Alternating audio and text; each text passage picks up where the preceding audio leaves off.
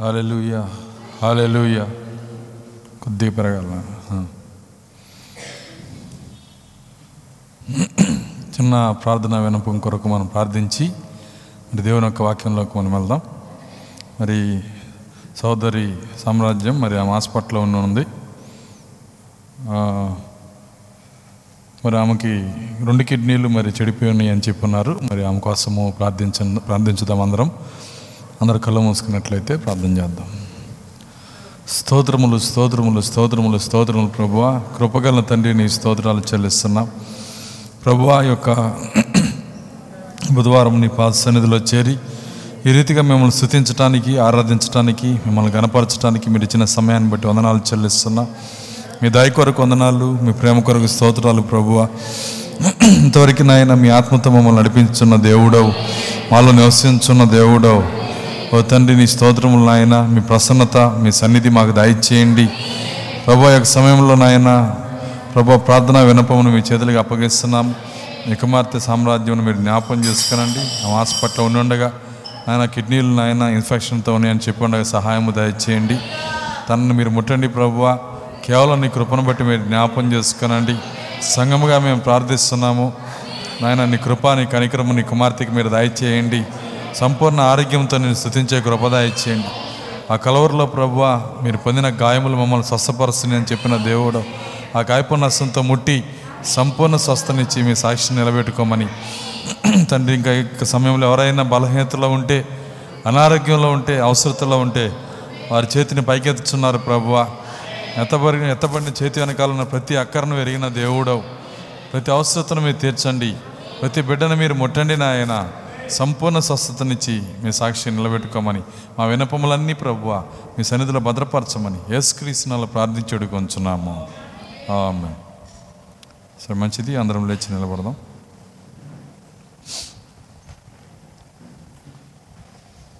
పరిషత్ గ్రంథంలో నుండి ఫిబ్రవరికి రాసిన పత్రిక పదకొండో అధ్యాయము ఒకటో వచ్చి నుంచి మనం చదువుకుందాం. విశ్వాసం ఉన్నది నిరీక్షించబడి వాటి యొక్క నిజస్వరూపమును అదృశ్యమైన ఉన్నట్టుకు రుజువునై ఉన్నది. దానిని బట్టి పెద్దలు సాక్ష్యం పొందిరి. ప్రపంచములో దేవుని వాక్యం వల్ల నిర్మాణమైనవనియు. అందును బట్టి దృశ్యమైనది కనబడి పదార్థం చే నిర్మించబడలేదనియు. విశ్వాసం చేత గ్రహించుకొనుచున్నాము. విశ్వాసం బట్టి హేబేలు కయ్యుని కంటే శ్రేష్టమైన బలి దేవునికి అర్పించను. దేవుడు అతని అర్పణల గురించి సాక్ష్యం ఇచ్చినప్పుడు అతడు ఆ విశ్వాసం బట్టి నీతిమంతుడని సాక్ష్యం పొందాను. అతను మృతి నొందియు ఆ విశ్వాసం ద్వారా మాట్లాడుచున్నాడు. విశ్వాసం బట్టి హానోకు మరణం చూడకున్నట్లు కొనుపోబడెను. అతడు కొనుపోబడక మునుపు దేవునికి ఇష్టదేవుడిని సాక్ష్యం పొందెను. కాగా దేవుడు అతను కొనిపోయిన గనక అతడు కనబడలేదు. విశ్వాసం లేకుండా దేవునికి ఇష్టడైనట్టు అసాధ్యము. దేవుని వద్దకు వచ్చేవాడు ఆయన ఉన్నాడనియు తను వెతుకు వారికి ఫలం దయచేవాడనియు నమ్మవాలని కదా దేవుడు తన వాక్యం దీవించిన గాక. ఫ్యాన్ కొద్దిగా తగ్గించండి సగం తగ్గించేసేయండి. ప్రార్థించుకుందాము స్తోత్రములు స్తోత్రములు స్తోత్రములు స్తోత్రములు ప్రభు కృపగల తండ్రి నీ స్తోత్రాలు చెల్లిస్తున్నాం. తండ్రి యొక్క బుధవారము నీ పాద సన్నిధిలో చేరి రీతిగా మిమ్మల్ని స్థుతించడానికి ఆరాధించడానికి మిమ్మల్ని గనపరచడానికి మీరు ఇచ్చిన నేడనే సమయాన్ని బట్టి వందనాలు చెల్లిస్తున్నాం. ప్రభా నాయన కుడి వచ్చిన ప్రతి బిడ్డపైన అభిషేకం దయచేయండి. నాపై నీకు అభిషేకం దయచేయండి. నన్ను సిలుచాటున మరుగు చేయండి. ఆయన మీరే మాట్లాడి మీ నామానికి మహిమ తెచ్చుకోమని యేసుక్రీస్తు నామములో ప్రార్థించేడు అడుగుంచున్నాము కూర్చుందాం.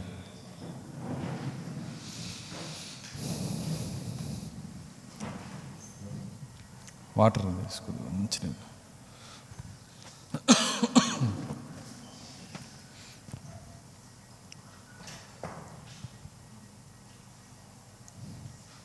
సరే మంచిది. మరి కొద్ది నిమిషాలు మనకు ఆలోచన వాక్యం పైన ఉంచుదాం. మరి ఎక్కువ సమయాన్ని నేను తీసుకొని ఒక గంట సమయము దేవుని వాక్యాన్ని మనం చూద్దాం. మరి చదవబడినటువంటి లేఖనంలో మరి దేవుడిచ్చినటువంటి ఆ గొప్ప ప్రత్యక్షత మరి దేవుడిచ్చేటువంటి నిజమైన ప్రత్యక్షత మరి ఆ ఆ ప్రత్యక్షతకి దేవుడిచ్చినటువంటి ఒక గొప్ప గుణలక్షణం ఏంటంటే దేవుడిచ్చే ప్రత్యక్షత మరి విజయం పొందుతుందని దేవుని లేఖనం సెలవిస్తూ ఉంది. లోకమును జయించిన విజయము ఏమన్నాడు ఆయన మీ విశ్వాసమే అన్నాడు. చూడండి కాబట్టి లోకమును జయించేది ఏంటో కాదు విశ్వాసమే. లోక కార్యములు జయించేది విశ్వాసమే. మరి లోకములో లోకంలో ఉన్న ప్రతి విధమైన పాపమును జయించేది విశ్వాసమే. విశ్వాసం అంటే ఏంటో కాదు కానీ విశ్వాసమే ప్రత్యక్షత అయి ఉంది. కాబట్టి మరి ఆ ప్రత్యక్షత ఆ బయలుపాటు ఎందుకంటే చాలామందికి తెలియని కార్యం ఏంటంటే విశ్వాసము ప్రత్యక్షత మరి రెండు వేరువేరు కార్యాలని అందరూ అనుకుంటారు. కానీ రెండు వేరువేరు కార్యాలు కాదు రెండు ఒకటే కార్యమై ఉంది. దానికి అర్థము ఈ హెబ్రి పదకొండులోనే మనం చూడవచ్చు ఎందుకంటే ఆయన విశ్వాసం అని చెప్పినప్పుడు దాన్ని విశ్వాసముగా మాట్లాడకుండా ప్రత్యక్షతగా మాట్లాడుతున్నాడు ఆయన. అది విశ్వాసం విశ్వాసముతో పాటు ఆయన ఏమంటున్నాడంటే ప్రత్యక్షత. మనం చాలాసార్లు దాన్ని మనం చూసాం. మరి ఇస్సాకు వృద్ధుడైనప్పుడు విశ్వాసంతో ఆయన ప్రార్థించాడని దీవించాడని రాస్తుంది విశ్వాసంతో దీవించడం అంటే అర్థం ఏంటో ఎవరు చెప్పలేరు. కానీ ప్రత్యక్షతతో దీవించబడిన వాడు యాకోబే అని ఎరిగి బయలుపాడుతో దీవించాడని అర్థమవుతుంది. కాబట్టి అదే విధముగా ప్రతి ఒక్క విశ్వాస వీరుల పట్టికలో మరి విశ్వాసము ప్రత్యక్షత రెండు ఒకటే అని వాక్యమే చెప్తుంది. అదే సమయంలో మన ప్రవక్త కూడా ఏమంటున్నాడంటే విశ్వాసము ప్రత్యక్షత రెండు ఒకటే అని చెబుతున్నాడు. కానీ వాక్యం ఏం చెప్తుందో ప్రవక్త అదే చెప్తున్నాడు. ప్రవక్త ఏం చెబుతున్నాడో వాక్యం అదే చెప్తుంది. కాబట్టి వాక్యము మరి ప్రవక్త వర్తమానం రెండు వేరు కాదు. కాబట్టి ఈ యొక్క ప్రత్యక్షత విశ్వాసము అది మనకేం చేస్తుందంటే విజయం ఇస్తుంది. అయితే మనం విజయం పొందుతున్నామా లేదా అనేదే ప్రాముఖ్యమైన కార్యం. ప్రతి దానిపైన మనం విజయం పొందాలి. విజయం కనుక మనం పొందకపోతే మనం పొందినటువంటి ప్రత్యక్షతలో ఏదో పొరపాటు ఉంది. ఏదో బయలుపా మనం బయలుపాటులో ఏదో ఎక్కడో ఏదో పొరపాటు ఉంది. ప్రవక్త అంటున్నాడు ఏదో పొరపాటు ఉందని. ఆ ఏదో పొరపాటును కనుక మనం సరి చేసుకుంటే అప్పుడు మనం విజయాన్ని పొందగలుగుతాం. కాబట్టి మరి ఆ యొక్క ప్రత్యక్షత విశ్వాసము అదేం చేస్తుందంటే మనల్ని జై జీవితంలో నడిపిస్తుంది. అది ఏదైనా కావచ్చు. మరి మనల్ని చుట్టూ వస్తున్న మన దగ్గరికి వస్తున్న ఏ కార్యమైన జై జీవితం అంటే ఏంటో కాదు కానీ మనము మనము ఎవరినో కింద పడేసి తొక్కటం కాదు కానీ జై జీవితం అంటే అర్థమైందంటే వాక్యమును జీవించటమే జై జీవితం వర్తమానం ఏం చెబుతుందో దాన్ని జీవించటమే జై జీవితం ఎక్కడైతే వర్తమానం మనం జీవించకుండా తప్పిపోతున్నామో అప్పుడు మనం ఓడిపోతున్నాం. వాక్యమును జీవించకుండా మనము ఎప్పుడైతే ఓడిపోతున్నామో ఎప్పుడైతే తప్పిపోతున్నామో వాక్యమును జీవితంగా మార్చలేని స్థితే ఓడిపోయిన జీవితం. వాక్యమును జీవితంగా మార్చామంటే అది జై జీవితమై ఉంది. కాబట్టి మన లోపల జై జీవితం ఉందా? మనల్ని మనమే పరిశీలన చేసుకోవాలి. కాబట్టి ఆ జై జీవితం ఎలా ఉంటుందో ఈరోజు మనం అంచె దినాల్లో ప్రత్యేకమైన మరి కొన్ని పరీక్షలు ఉన్నాయి. నేను గడిచిన వారాల్లో చెప్పింది కంటిన్యూ చేస్తున్నాను. చూడండి అంచె దినాల్లో ప్రత్యేకమైన పరీక్షలు ఉన్నాయి. గలతీలో ఆల్రెడీ శరీర కార్యాలు ఉన్నాయి. శరీర కార్యాలు చాలక వింటున్నారా?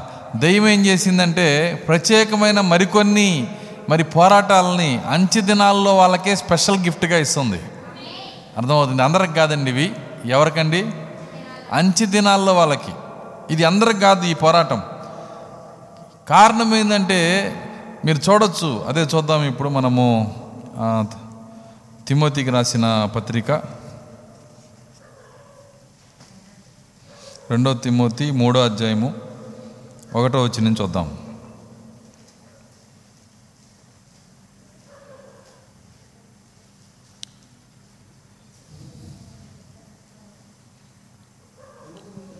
మూడు ఒకటి రెండో తిమోతి.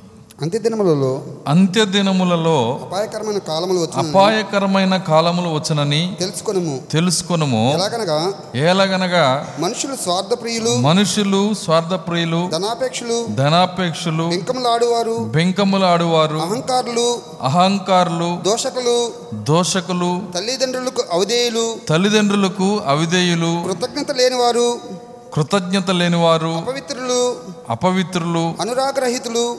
చాలా పెద్ద లిస్ట్ చెప్పాడు. అయితే ఇక్కడ ఉన్న ఈ లిస్టు అంతా కూడా ఎవరికి ఇది ప్రత్యేకమైన గిఫ్ట్ ఇది? అంటే అంచె దినముల్లో ఉన్నవారికి. వాస్తవంగా ఇది సత్యంగా దాన్ని మనం చూడొచ్చు. ఎందుకంటే మొట్టమొదటిదే చూడండి. ఏంటిది అది మొట్టమొదటిది స్వార్థ ప్రియులు అన్నాడు. ఇప్పటివరకు మీరు చూస్తే ఈ గడిచినటువంటి ఆరు వేల సంవత్సరాల్లో స్వార్థ ప్రియులు అనేవాళ్ళు ప్రపంచంలో వంద మందికి ఈ స్వార్థప్రియత్వం అనేది ఇద్దరికి ముగ్గురికి ఉంటే ఆ జబ్బు ఈ అంచె దినాల్లో తొంభై ఏడు తొంభై ఆరుకు ఉంటుంది. అర్థమవుతుందా? అంటే ఇద్దరు ముగ్గురు లేనోళ్ళు ఉంటారు. అక్కడ ఇద్దరు ముగ్గురు ఉన్నోళ్ళు ఉంటారు. సో అండి ఆరు వేల సంవత్సరాల నుంచి జరిగింది ఒక ఎత్తు. ఇప్పుడు జరుగుతుంది ఒక ఎత్తు. రివర్స్ అయిపోయింది. ఒకప్పుడు ఏదన్నా ఒక ఆఫీసులో ఎవరైనా లంచగొండిగా ఉంటే వాడు లంచగొండని పట్టుబడితే ఉన్న ప్రతి ఒక్కరు కూడా వాడిని చూసేవాళ్ళు వీడా లంచగొండి అని. అర్థమవుతుందా? వింతగా చూసేవాళ్ళు లంచగొండల్ని. కానీ ఇప్పుడు ఎవరైనా తీసుకోకపోతే చూస్తున్నారు. ఎవరైనా లంచగొండిగా లేకపోతే వీడు ఎక్కడి నుంచి దిగి వచ్చాడు వీడు? ఇటు తీసుకోవడంట అర్థమవుతుందా? అంటే ఏమైంది? ఆరు వేల సంవత్సరాల నుంచి ఉన్న సమయం ఏమైపోయిందంటే మారిపోయింది. మన కళ్ళతో చూస్తున్నాం సత్యం అది. అయితే ఎందుకు మారిందో వాక్యము దాని గురించి మాట్లాడుతుంది. అంచె దినములలో ఈ యొక్క గలతీలో రాయబడిన శరీర కార్యాలు కాకుండా స్పెషల్గా పోట పోరాడటానికి దెయ్యాలు ఈ కార్యాలను తీసుకొని వస్తున్నాయి. పాతాల లోకం ఏం చేసింది? ఆ మేఘం ఆ యొక్క పొగలో అర్థమవుతుందా?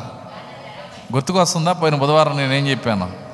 చూడండి పాతాల లోకము ఆ యొక్క మరి ఆ యొక్క బిలమును తెరిచినప్పుడు పాతాళాన్ని తెరిచినప్పుడు ఐదో దూత బోర ఊదినప్పుడు పాతాళంలో నుంచి నల్లటి పొగ బయటకు వచ్చిందంట.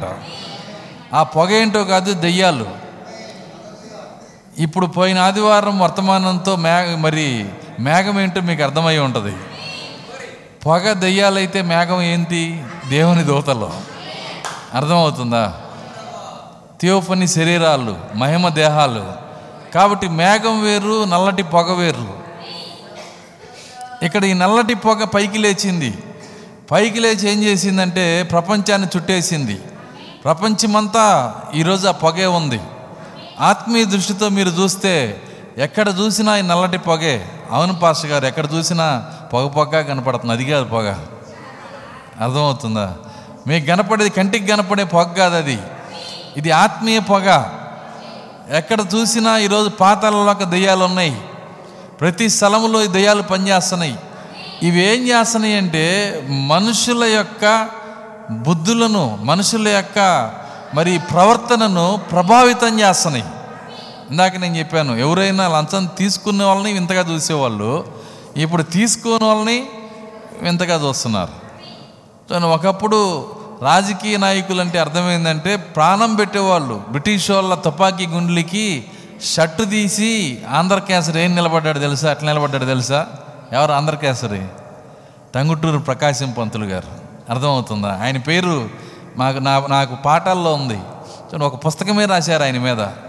ఆయన ఆయన ఏం చెప్పాడంటే షర్ట్ గుండీలు ఇప్పి తుపాకీ గుండ్లకి ఎదురు నిలబడి పేల్చండి అంటున్నాడు.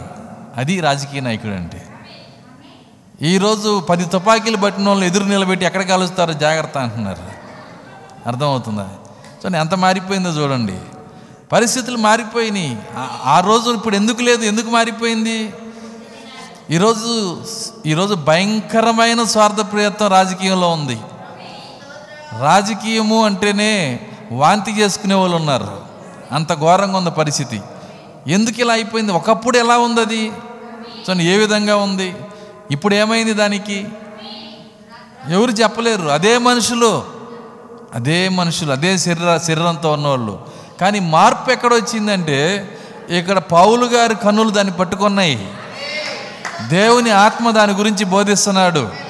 అంచె దినములలో ఇటువంటి ఆత్మలు వస్తాయి. స్వార్థ ప్రియత్వం వస్తుంది. అప్పుడు ఎందుకు వస్త ఎందుకు వచ్చింది అది? చూడండి అది ఎందుకు వచ్చింది అంటే అది వచ్చింది ప్రజలందరి కోసం కాదు.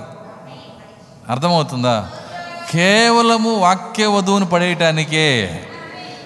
దేవుని యొక్క వధువుని పడేయటానికే అది వచ్చింది. అసలు ఉద్దేశం అదే. చూడండి దా- దాని యొక్క ఉద్దేశం ఏంటంటే సముద్రం అంతా అలకొల్లలో ఎందుకైంది? ఒక్క యేసు అనే ఒక దేవుని కుమారుని ఉంచటానికి ఆమె చెప్పగలరా? దానికోసం సముద్రం అంతా అలకొలలం అయిపోయింది. సముద్రం అంతా అలకొలలం ఏమి ఎందుకయింది యోనా అనే ఒక దేవుని కుమారుని ఉంచడానికే ప్రపంచమంతా ఎందుకు ఈ స్వార్థ ప్రయత్నంతో దయ్యాలు రేగుతా ఉన్నాయి? వాళ్ళ కోసం కాదు నీ కోసమే. నీవు దీనిలో ఓడిపోతావా? జయిస్తావా? జయిస్తే దేవుడు అంటున్నాడు జయించు అని నాతో కూడా నేను తండ్రి సింహాసనం మీద కూర్చున్న ప్రకారము. నాతో కూడా అతనిని నాతో పాటు కూర్చున్న పెడతానంటున్నాడు ఆయన. కాబట్టి ఏం చేయాలి? ఇప్పుడు మన ముందున్న కర్తవ్యం ఏంటి? జయించాలి. ఏం జయించాలి? స్వార్థ ప్రయత్నం జయించాలి. దేవుని స్తోత్రం. అలెలుయ్య కాబట్టి మన లోపల ఏ మూలన్నా స్వార్థం ఉంటే దాన్ని మనం జయించాలి. ఈ స్వార్థ ప్రియతం అనే దెయ్యం మన దగ్గరికి వచ్చినప్పుడు దానిపైన మనం జయం పొందాలి. వింటున్నారా కాబట్టి ఆయన అంటున్నాడు ఏమంటున్నాడంటే ఏలయనగా మనుషులు స్వార్థప్రియులు ధనాపేక్షులు. మొట్టమొదట ఆయన చెప్పిన లక్షణం ఏంటంటే స్వార్థప్రియులు. ఈ స్వార్థప్రియులు అనే దాన్ని జయించేది దేవుడు దేవుడిచ్చిన అభిషేకించబడిన ప్రత్యక్షతే. ఈ నిజమైన విశ్వాసం నీ లోపలుంటేనే దీన్ని నువ్వు జయించగలుగుతావు. లేదంటే నువ్వేం చేస్తావంటే ఆకాలంలాగా దాచుకుంటావు. ఆకాన్ ఏం చేశాడు? సరే మొత్తం చెప్పించబడిందంతా తీసుకెళ్ళి ఇంట్లో గో డేరా కింద ఆయన పక్క కింద గొయ్యి తీసి పెట్టుకున్నాడంట. తర్వాత ఆ గోతులోకి పోయాడు. అర్థమవుతుందా? సరే రాళ్ళు పెట్టి కొట్టి చంపితే ఆ గోతులోకి పోయాడు. ఉపయోగం ఏం లేదు. దాన్ని జయించలేకపోయాడు. దేవుని వాక్యానికి వ్యతిరేకంగా ఉన్న కార్యాలను జయించలేకపోయాడు. అయితే ఈరోజు వధువులో కూడా టెన్ పర్సెంట్ మాత్రమే జయిస్తుంది. అందరు జయించలేరండి. టెన్ పర్సెంట్ మాత్రమే. ఈ వర్తమానం పట్టుకున్నాను అన్నోళ్ళలో కూడా టెన్ పర్సెంట్ జయిస్తే చాలా పెద్ద సంఖ్య అది. మిగిలిన నైంటీ పర్సెంట్ ఏంటి? సరెండర్. అర్థమవుతుంది. ఆ దెయ్యాలకి ఏమైపోతారంటే సరెండర్ అయిపోతారు. కాబట్టి మనము సరెండర్ అయ్యే వాళ్ళగా ఉండకూడదు. మనం పోరాడేవారిగా ఉండాలి. ఎక్కడ పోరాడాలి ప్రభు? ఎవరితో పోరాడాలి? ఇంటి పక్కన వాళ్ళతో పోరాడాలి. అది కాదు. వ్యక్తులతో పోరాడేది కాదు.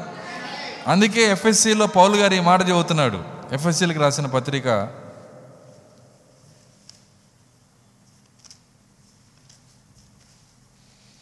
ఆరో అధ్యాయము.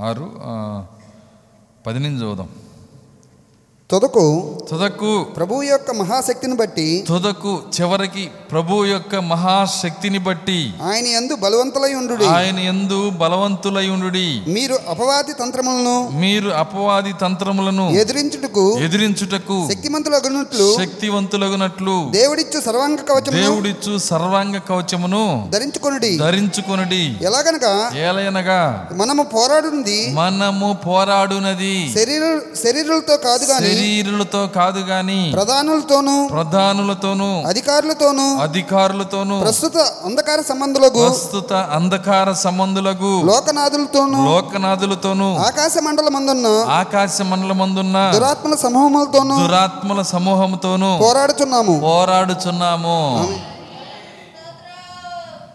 మనం పోరాడేది ఎవరితో కాదంట?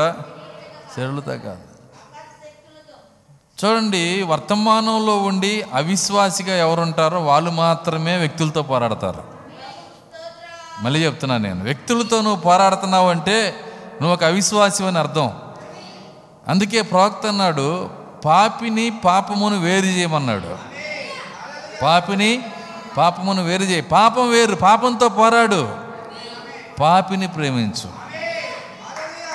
రెండింటిని రెండు డివైడ్ చేశాడు ఆయన. అయితే ప్రజలు ఏం చేస్తున్నారంటే వ్యక్తుల్ని ద్వేషించడం మొదలు పెడుతున్నారు. వ్యక్తుల్ని వ్యక్తుల్ని ద్వేషిస్తున్నారు అంటే వాళ్ళకి నూటికి ఒక్క పర్సెంట్ కూడా ప్రత్యక్షత లేదని అర్థం. ఖచ్చితంగా అదే జరుగుతుంది. వన్ పర్సెంట్ కూడా. కాబట్టి ఎప్పుడు కూడా ఒక వ్యక్తిని మనం ఎవరిని ద్వేషించకూడదు. ఆ వ్యక్తిలో ఉన్న తప్పును మనం ద్వేషించాలి. వ్యక్తిలో ఉన్న తప్పు నేను నేను దాన్ని ద్వేషిస్తున్నాను. ఆ వ్యక్తిలో ఉన్న పాపం నేను చంపుతాను.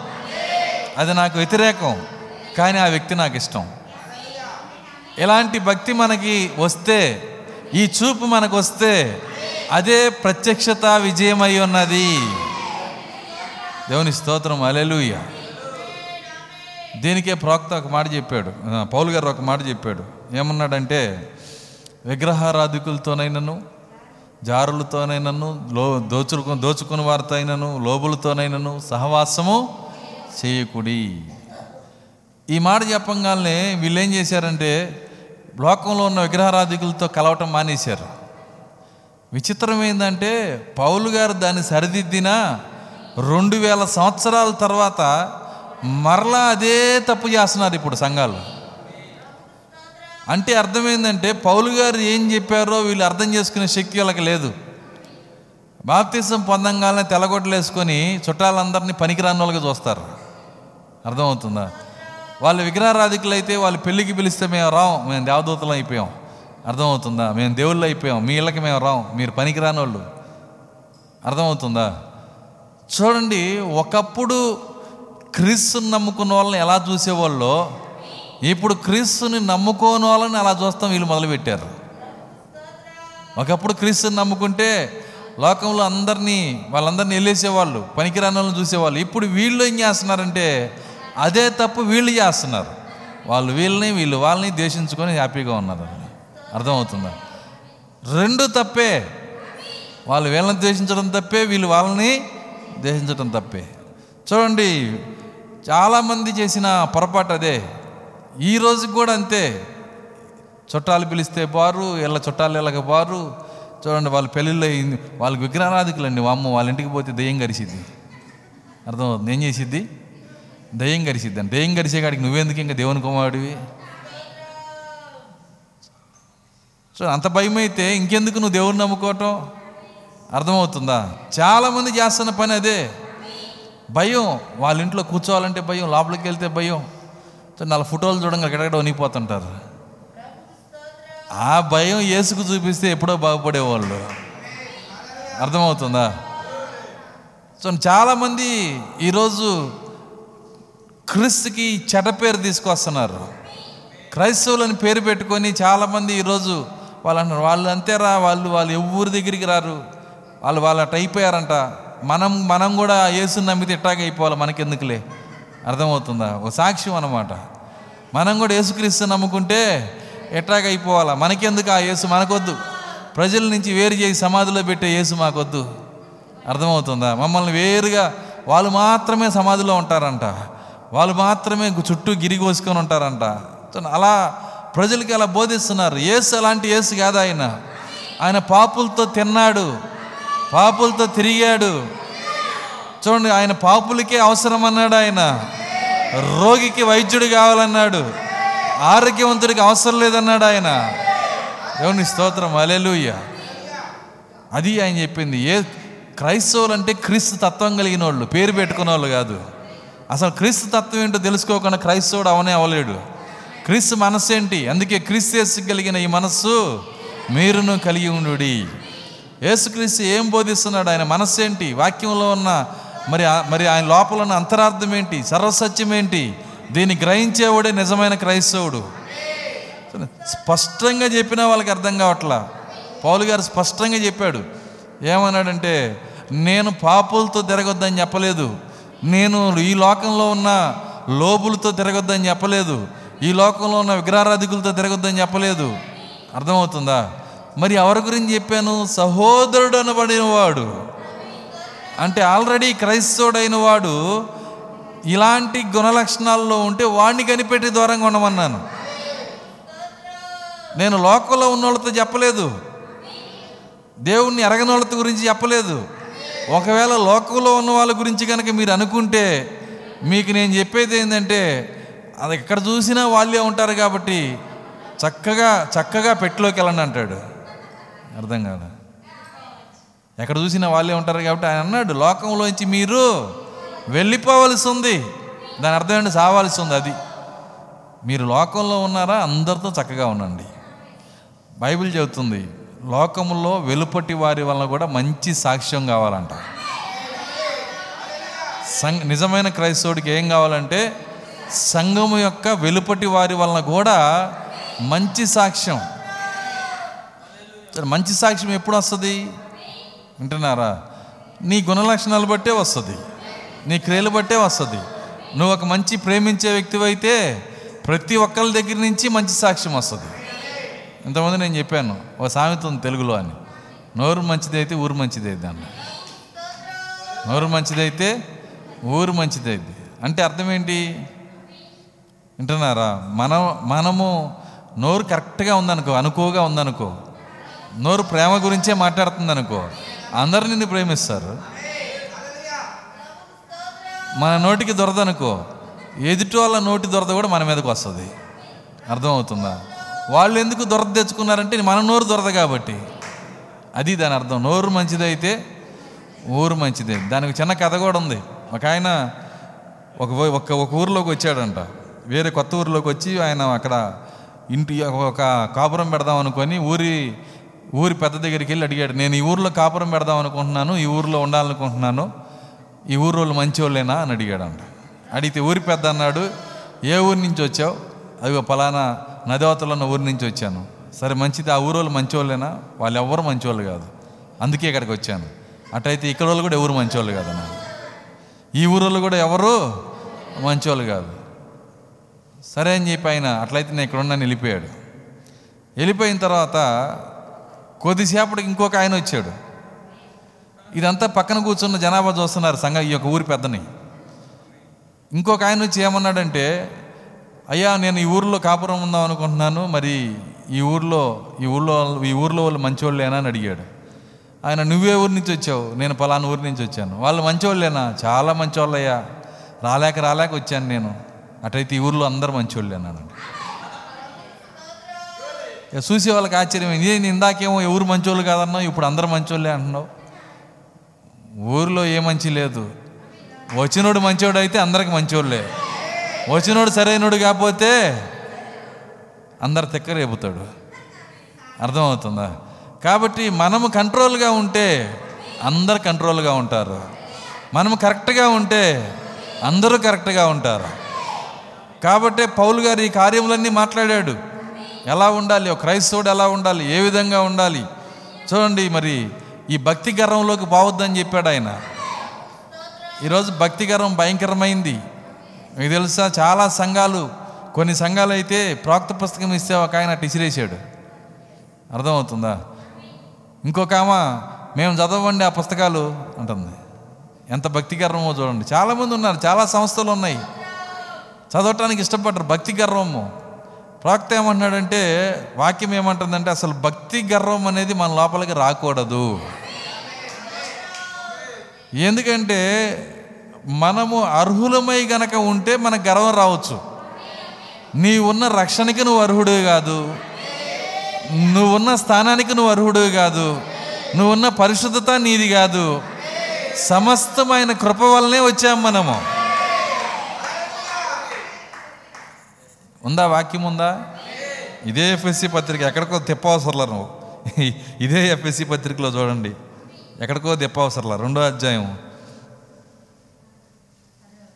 రెండు ఏడు నుంచి చదువుదాం క్రీస్తు చేసినందు క్రీస్తు యేసునందు మనల్ని మనలను ఆయనతో కూడా లేపి ఆయనతో కూడా లేపి పరలోకమందు పరలోకమందు ఆయనతో కూడా కూర్చుండబెట్టెను. ఆయనతో కూడా కూర్చుండబెట్టెను. మీరు విశ్వాసం ద్వారా మీరు విశ్వాసము ద్వారా కృపచేతనే రక్షింపబడి ఉన్నారు.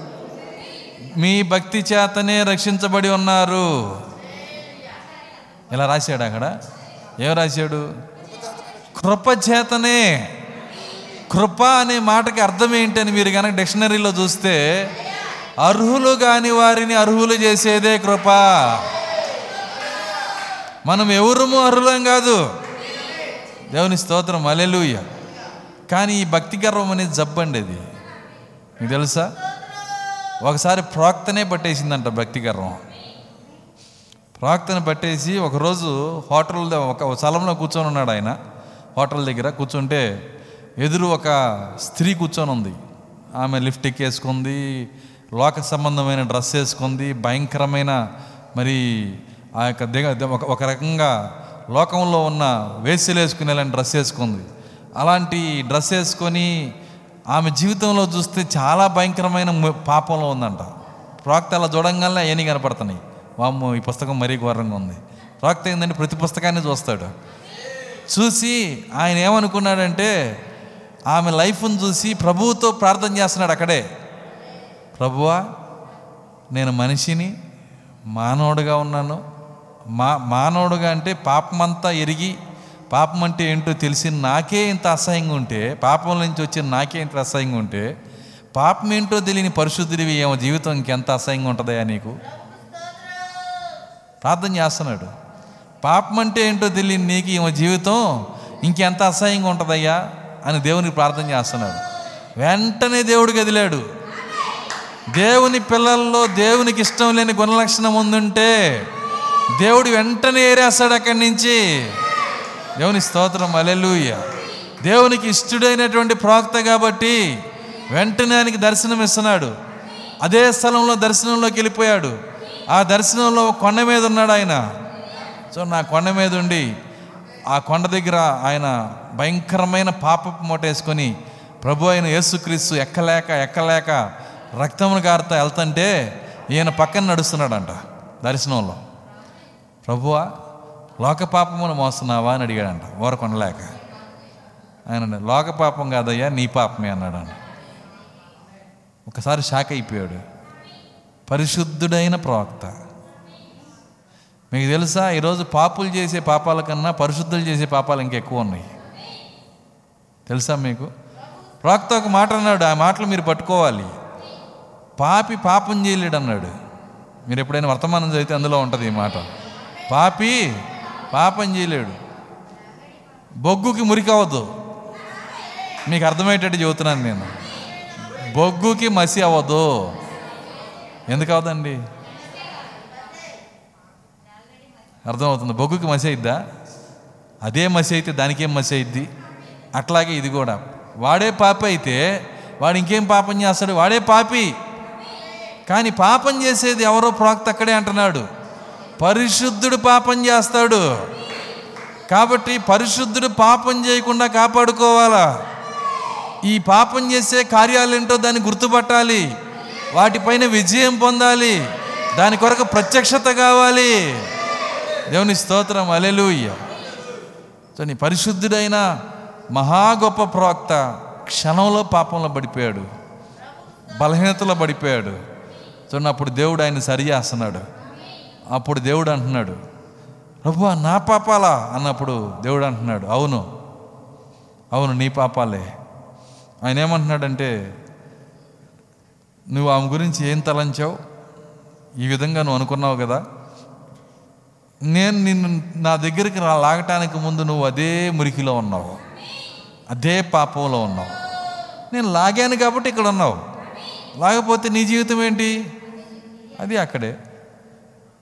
ఆమె నేను లాగాననుకో ఆమె ఎక్కడ ఉంటుంది? నీతో పాటే ఉంటుంది. నేను లాగబట్టి మేము ఈ స్థితిలో ఉన్నావు కానీ నీ భక్తి కాదు నీ శక్తి కాదు.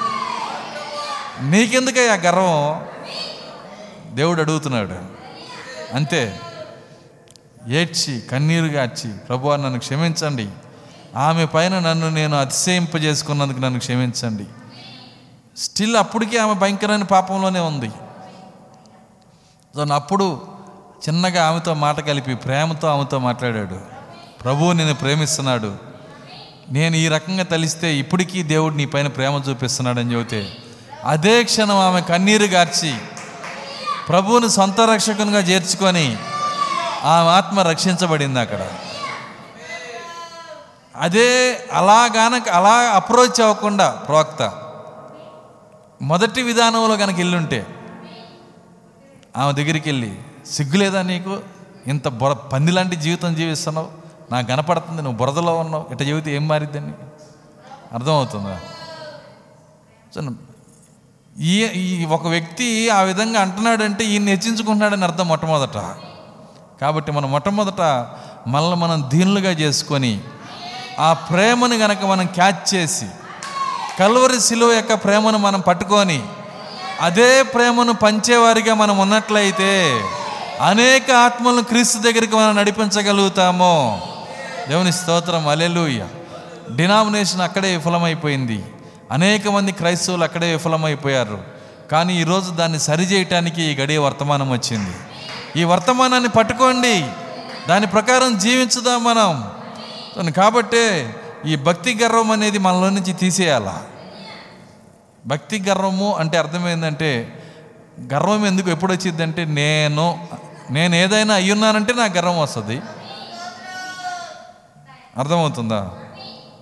అది ఈజీ. మన నేను ఏదైనా నేను ఏదైనా అయ్యున్నాను అని నేను అనుకుంటే నాకు గర్వం వస్తుంది. సో ఇండియా ఇండియా గురించిన ఒక పాఠం ఉంది. తెలుసు కదా? ఒక పాట. ఏంటి? నేను భారతీయుణ్ణు నేను భారతీయుణ్ణు నేను దానికి గర్విస్తున్నానని కూడా మాట ఉంటుంది దాంట్లో.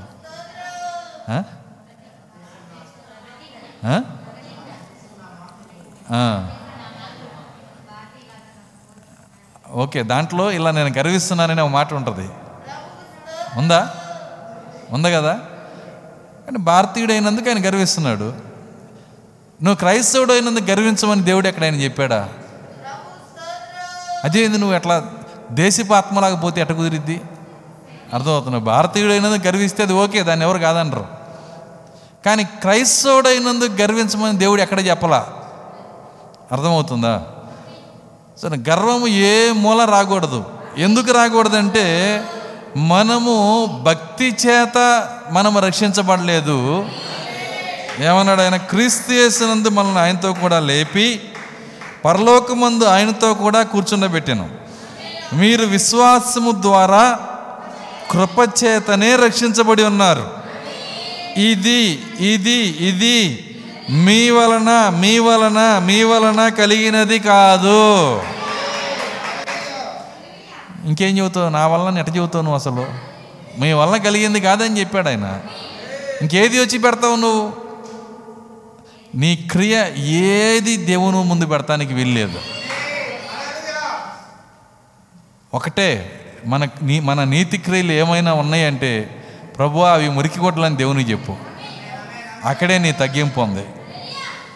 మన నీతి క్రియలు దేవుని దృష్టికి మురికి గుడ్డలని రాస్తుంది మన నీతి క్రియలు కాదు కావాల్సింది. నీతిగా నీతిగా మార్చే దేవుడు కావాలి మనకి. రెండిటికి తేడా ఉంది. మనల్ని నీతిమంతులు చేసే దేవుడు కావాలి కానీ మన నీతి క్రియలు కాదు కావాల్సింది. వాటిని ఎప్పుడు చూడమాక క్షణంలో ఎగిరిపోయిద్ది నీ నీతి. ఒక క్షణంలో ఎగిరిపోయిద్దండి. కాబట్టి ఇక్కడ మనం చూసినప్పుడు ఆ- యొక్క భక్తి గర్వం అనేది ఏ మూలన తీసుకొని రాకూడదు. చాలామంది చాలామంది భక్తి గర్వంలో కొట్టుకొని పోతా ఉన్నారు. అయితే డినామినేషనే కాదు వర్తమానంలో కూడా భక్తి గర్వం ఉంది. నిండారుగా ఉంటుందండి. అర్థమవుతుందా?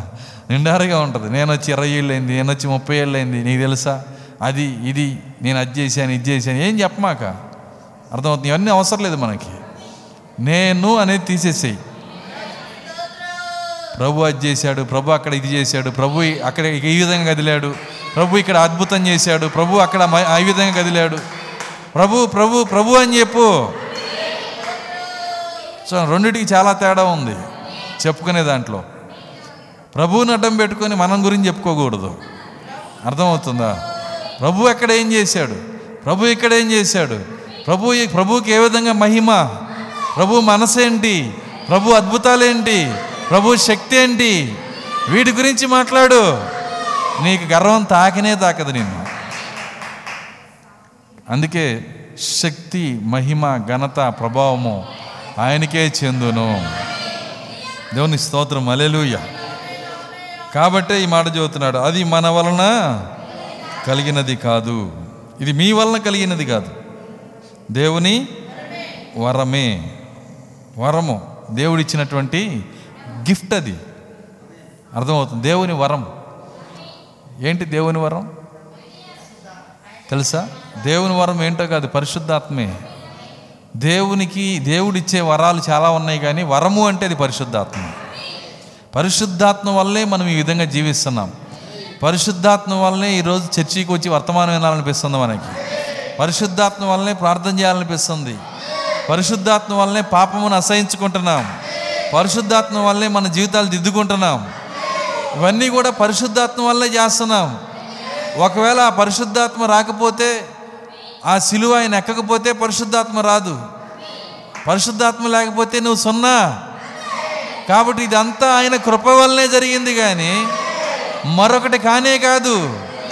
దేవుని స్తోత్రం. అలెలుయ్య ఈ కార్యాలు ఈ- ఈ- యొక్క క్రైస్తత్వంలో ఉన్న అసలైన సారము ప్రజలు గ్రహించక దాన్ని ప్రజల దగ్గర తీసుకుని వెళ్ళక దాన్ని చేయవలసిన విధముగా ప్రజలకి డిస్ప్లే చేయక ఈరోజు అనేక మంది క్రీస్తుకు దూరం అవటానికి వీళ్ళే అడ్డుబండగా ఉన్నారు. దానికి ఆయన ఒక మాట అన్నాడు అయ్యో శాస్త్రులారా పరిచయలారా మీరు జ్ఞానం అనే తాళపు చెవి ఎత్తుకొని పోయారు. మీరు రారు వచ్చే వాళ్ళని రానివ్వరు. అర్థమవుతుందా? సో వాళ్ళు రారు. ఈ శాస్త్రుల పరిచయాలు. శాస్త్రుల పరిచయాలు అంటే అర్థమైందంటే నేను అని భక్తి గర్వం ఉన్న వాళ్ళే శాస్త్రుల పరిచయాలు. అర్థమవుతుందా? ఈ శాస్త్రుల పరిచయాలు వాళ్ళు రారు వచ్చే వాళ్ళని రానివ్వరు. చాలామంది దేవుని దగ్గరికి రాకుండా వాళ్ళే ఆటంకం. అనేక మంది. సో అందుకే వాళ్ళు గడ్డివాం దగ్గర కుక్కలాంటి వాళ్ళు అంటారు వాళ్ళని. గడ్డివామ దగ్గర కుక్క అంటే అర్థమైందంటే పాపం నాలుగు దూడలు ఆడికి వెళ్ళి తిందాం అనుకుంటే ఈ కుక్క బహుబోబాన్ని తరిమేస్తుంది. పోయిన అది తింటదా? అది తినదు. అది తినదు వీటిని తినేవాడు అందుకే శాస్త్రుల పరిశీలన ఏమంటారంటే గడ్డివాము దగ్గర ఉన్న కుక్కలాంటి వాళ్ళు. చూడండి మనం అలా ఉండకూడదు. చూడండి నేను అనేది నాలోంచి తీసేసేయాలా? ఏ రూపంలో నిన్ను పొగుడుకునేది నీ మనసులో ఉండకూడదు. నిన్ను నువ్వు తగ్గించుకున్నావా? దేవుని ఆత్మ నీ లోపలికి వచ్చేస్తుంది. దేవుని స్తోత్రం అలెలుయ్య ఎంతసేపు దేవుణ్ణి మాత్రమే మనము ఎత్తిపట్టాలి కానీ మా నా ని- నా విషయంలో నేను ఏది ఇది అని ఎప్పుడు చెప్పుకోకూడదు. ఎవరితో చెప్పుకోకూడదు? అర్థమవుతుందా? ఒకవేళ ఏదైనా నువ్వు ఇతరులతో మాట్లాడాల్సి వస్తే నీ మాటల్లో దేవుడు మహింపరచబడితే చెప్పు దాని గురించి. ప్రభు గనక ఒకవేళ ప్రభు చేసిన మహిమని చెప్పదలుచుకున్నావో చెప్పు. ప్రభు శక్తిని గురించి చెప్పాలనుకుంటున్నావో చెప్పు. కాబట్టి ఎంతసేపు ప్రభువును మయంపరిచే కార్యాలే మనం చెప్పాలి కానీ నేను అనేది ఎప్పుడు తెచ్చుకోమాక? అది నీకు తెలియకుండానే వచ్చే జబ్బది ఆ జబ్బుపై నువ్వు విజయం పొందాలా. ప్రభు ఈ భక్తి గర్వం నా నుంచి తీసేయండి. భక్తి గర్వం ఉన్న వాళ్ళు ఎట్లాంటి వాళ్ళు బైబిల్లో చాలా కార్యాలు చాలా రెఫరెన్సులు ఉన్నాయి. అనేక చోట్ల ఆయన చెప్పున్నాడు. ఏమన్నాడంటే వీళ్ళు ఈ భక్తి గర్వం ఉన్నటువంటి వాళ్ళు ఆయన దృష్టికి ఏమన్నాడంటే పొగల అంటోళ్ళు అన్నాడు. కంటికి పగలంటోళ్ళు. కంటికి పొగ అంటే అర్థమవ్వాలంటే మీరు ఒకసారి పొయ్యలిగిచ్చి పొగలో మీరు కూర్చోవాలి అక్కడ. పొయ్యలిగిచ్చి పొగలో కూర్చోండి. ఎప్పుడైతే మీరు అక్కడ కూర్చుంటారో సో ఎప్పుడైతే మీరు ఆ విధంగా కూర్చుంటారో అక్కడ జరిగే కార్యం ఏంటంటే మీ కళ్ళు మండుతాయి. చిరాకు వచ్చింది అక్కడి నుంచి ఎప్పుడు వెళ్ళిపోవాలా అనిపిస్తుంది. కళ్ళు మంటలు కళ్ళంటి నీళ్ళు ఇంతకీ ఎవరి వల్ల మీకు ఇంత ఇబ్బంది? పొగ వల్ల. ఈ భక్తి గర్వం ఉన్న వాళ్ళ వల్ల అంత బాధ దేవుడు పడతాడంట. అర్థమవుతుందా? సౌలు గనక భక్తి గర్వంతో ఏం చేశాడంటే ప్రభువా నీకు నేను సేవ చేస్తున్నాను ప్రభువా అని యహోవాకి సేవ చేస్తానికి గుర్రం ఎక్కి అర్థమవుతుందా? చాలా కష్టపడి ఖర్చు పెట్టుకొని సమయం ఖర్చు పెట్టి డబ్బులు ఖర్చు పెట్టి ఎంతో గొప్పగా సమర్పించుకొని సేవ చేస్తుంటే ప్రభు ఆయన గుర్రం వేయించి కింద పడేసాడు ప్రభువా నువ్వు ఎవరంటే ఏమన్నాడు? నీవు సేవించుచున్న యేసుననలేదు ఆయన. ఆ అగ్నిస్తంభము ప్రభువు సేవించాల్సిన దేవునికి హింసిస్తున్నాడు ఈయన తెలియకుండానే. పౌలు గారే అలా పనిచేస్తే మన సంగతి ఏంటి? నువ్వు సేవించాల్సిన ప్రభువుని హింసిస్తున్నావా? లేకపోతే సేవిస్తున్నావా? నీ పరిస్థితి ఏంటి? నేను నువ్వు పరిశీలన చేసుకోవాలి. నువ్వు ప్రార్థనలు అడగాలి దేవుని దగ్గర. ప్రభా నీకు నేను సేవ చేస్తున్నానా? హింసిస్తున్నానా? నా సంగతి చెప్పు అందరి సంగతి కాదు. దేవుని దగ్గర అడగాలి అందరి సంగతి అడగమాక. నీ సంగతి ఏంటి? నువ్వు ప్రభువుకి సేవ చేస్తున్నావా? దేవుని హింసిస్తున్నావా? ప్రపంచంలోనే గొప్ప భక్తుని అనుకున్నాడు ఆయన. ఇస్రాయిల్లోనే నా అంత భక్తులు లేడు అనుకున్నాడు. సౌలుగా ఉన్నప్పుడు. చూడండి ఎవరు ముందుకు రాకపోతే యహోవా పని చేయటానికి ఆయనే నడుం కట్టుకొని అర్థమవుతుంది. ఆయన నామానికి అవమానం జరుగుతుందని చెప్పి పౌరుషంతో ముందుకు వచ్చాడు. ఇంత సేవ చేస్తున్నానని హృదయంలో నింపబడి ఉంటే అదే అగ్నిస్తంభపు యహోవా ఒక మాట అన్నాడు. నువ్వు చేసేది సేవ కాదు నువ్వు చేసేది హింస అన్నాడు. చూడండి ఎంత పరిస్థితులు ఎంత వ్యత్యాసంగా మారిపోయినాయి చూడండి. ఈరోజు అనేక మంది క్రైస్తవులు దేవుని హింసిస్తున్నారు. వర్తమానంలో కూడా అదే జరుగుతుంది. వర్తమానం వాళ్ళు దానికేమి మరి దానికి ఏమంటారని దానికేమి వాళ్ళు మరి వాళ్ళ- వాళ్ళు ఏమి దానికి అతీతులు కాదు. ఖచ్చితంగా వర్తమానంలో కూడా అదే జరుగుతుంది. ఎందుకు జరిగిద్దంటే సమస్త పొగ అంతా కూడా గురి ఎవరి కోసం అంటే వర్తమానంలో ఉన్న వాళ్ళ కోసమే.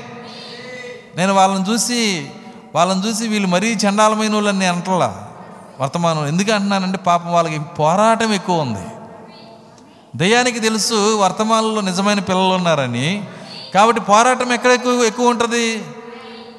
అర్థమవుతుందా? వర్తమానంలో ఉన్న వాళ్ళ మీదే. కాబట్టి నేను వర్తమానంలో విశ్వాసాన్ని నువ్వు ట్యాగ్ తెచ్చుకుంటే వెంటనే దెయ్యం ప్రాక్త అంటున్నాడు పాతాళంలో వంద తుపాకీలు నీ వైపు చూపు తిరుగుతాయి అంట. నేను చెబుతున్న వర్తమానంలో ఉన్న మాటలే వాడుతున్నాను. పాతాళంలో వంద తుపాకీలు నీ వైపు తిరుగుతాయి. అప్పుడు నీకు పోరాటం ఎక్కువ కాబట్టి నువ్వు ఎక్కువ జారిపోవటానికి అవకాశం ఉంటుంది. నేను అనుకుని దేవునికి హింస పెడతానికి అవకాశం ఉంటుంది. ఆత్మీయ గర్వంలోకి వెళ్తానికి అవకాశం ఉంటుంది. చూడండి ఈ యొక్క అంత్యకాలపు బోనస్ ఆత్మలు పొందుకోవడానికి అవకాశం ఉంటుంది. అంత్యకాలపు బోనస్ ఆత్మలు. అర్థమవుతుందా? బోనస్ ఆత్మలు ఏంటంటే అదే ఇప్పుడు మనం చదువుతుంది. ఆల్రెడీ గలతీ పత్రికలో ఉన్న శరీర కార్యాలు అసలైనవి ఇవి బోనస్ అనమాట ఎడిషనల్ అనమాట ఆరు వేల సంవత్సరాల నుంచి లేని జబ్బులు వచ్చే భయంకరమైన కాలం ఇది ఈ ఆరు వేల సంవత్సరాల నుంచి ఈ కార్యాలు లేవు. కానీ ఇప్పుడు ఈ కార్యాలు వస్తున్నాయి. ఇందాక నేను చెప్పాను స్వార్థప్రియత్వం అనేది ఒకప్పుడు లేదు కానీ ఇప్పుడు ఎక్కువైపోయింది. ఒకప్పుడు ఒకప్పుడు తల్లి తండ్రి అతనికి నలుగు వాళ్ళకు నలుగురు పిల్లలు ఉంటే నలుగురు కుమారులు నలుగురు కోడళ్ళు వాళ్ళకి పిల్ల మనవాళ్ళు మనవరాళ్ళు అమ్మమ్మ తాతయ్య అందరూ ఉమ్మడి కుటుంబంగా హ్యాపీగా ఒక చోటే ఉండేవాళ్ళు. వాళ్ళందరూ కలిసి ఉండటానికి కారణం ఏంటంటే స్వార్థం లేని ప్రేమ వాళ్ళ లోపల ఉంది. అర్థమవుతుందా? ఇప్పుడు స్వార్థ ప్రీతి ఎక్కువై భార్య భర్తే కలిసి ఉండలేకపోతున్నారు. ఉమ్మడి కుటుంబాలల్లా ఏమైపోయినాయి అంటే చిన్న కుటుంబాలు అయిపోయినాయి. చూడండి ఉమ్మడి కుటుంబంలో ఉన్నప్పుడు ఎంతో సంతోషంగా ఉండేవాళ్ళు. ఉమ్మడి కుటుంబంలో ఉన్నప్పుడు బామ్మ చెప్పేది అరే నా చిన్నప్పుడు ఇట్లా చేసేవండ్రా నీకు అరగలేదా? ఇదిగో ఇది చేయి. ఇటు ఇట ఈ యొక్క ఈ వైద్యం ఇట్ట చేయి? ప్రకృతి వైద్యం ఎట్ట చేయి అని చెబుతుంటే వాళ్ళు నేర్చుకునేవాళ్ళు. ఇప్పుడు బామ్మ ఇక్కడ ఉంటుంది మనవడేమో ఇంగ్లాండ్లో ఉంటాడు. అడిగే నేర్చుకుంటాడు వాడు? అర్థమవుతుందా? కలిసి ఉండలేరు. బామ్మ నీ సంగతి మేము చూడలేకపోతున్నాం. ఆ వృద్ధాప్యంలో ఉండే వృద్ధాప్య వృద్ధాప్య నేనేమంటే సే వృద్ధాప్య ఆశ్రమం ఉంది అందులో పెట్టు. తను వృద్ధాశ్రమంలో తల్లిదండ్రులు పడేసేవారు ఎంతమంది ఈరోజు ఎందుకు వృద్ధాశ్రయాలు విరసి విర- విరాజిల్లుతున్నాయి ఇప్పుడు? అర్థమవుతుందా? స్పిరిట్ కనపడుతుంది కదా. అంచె దినములలో అపాయకరమైన కాలములు. తల్లిదండ్రులారా జాగ్రత్త. మిమ్మల్ని వృద్ధాశ్రయంలో పడేస్తారు. కారణం ఇదే. అర్థమవుతుందా? ఎందుకంటే అంచె దినముల్లో అపాయకరమైన కాలంలో వచ్చింది మనుషులు స్వార్థప్రియులు అయిపోతారు కలిసి ఉండలేరు. ఒక ఫ్యామిలీ అంతా ఒక మాట మీద ఉండలేరు ఒకే మనసుతో ఉండలేరు. చివరికి ఏమైపోయిందంటే భర్త అకౌంట్లో ఎంత ఉంది భార్య అకౌంట్లో ఎంత ఉంది? మన అనుకోలేని పరిస్థితి నీ అకౌంట్ ఎంత? నా అకౌంట్ ఎంత? అర్థమవుతుందా? భర్త ఒక్కడే సంపాదిస్తుంటే నువ్వు ఒకడేనా సంపాదించేది నేను సంపాదించేది లేదా? అర్థమవుతుందా? సంపాదిస్తే ఏంది? నువ్వేనా సంపాదించేది నేను సంపాదించట్లేదా? తను రకరకాల ఇవన్నీ మనసులు ఎందుకు వస్తున్నాయి అంటే ఇక్కడ పొగ ఉంది.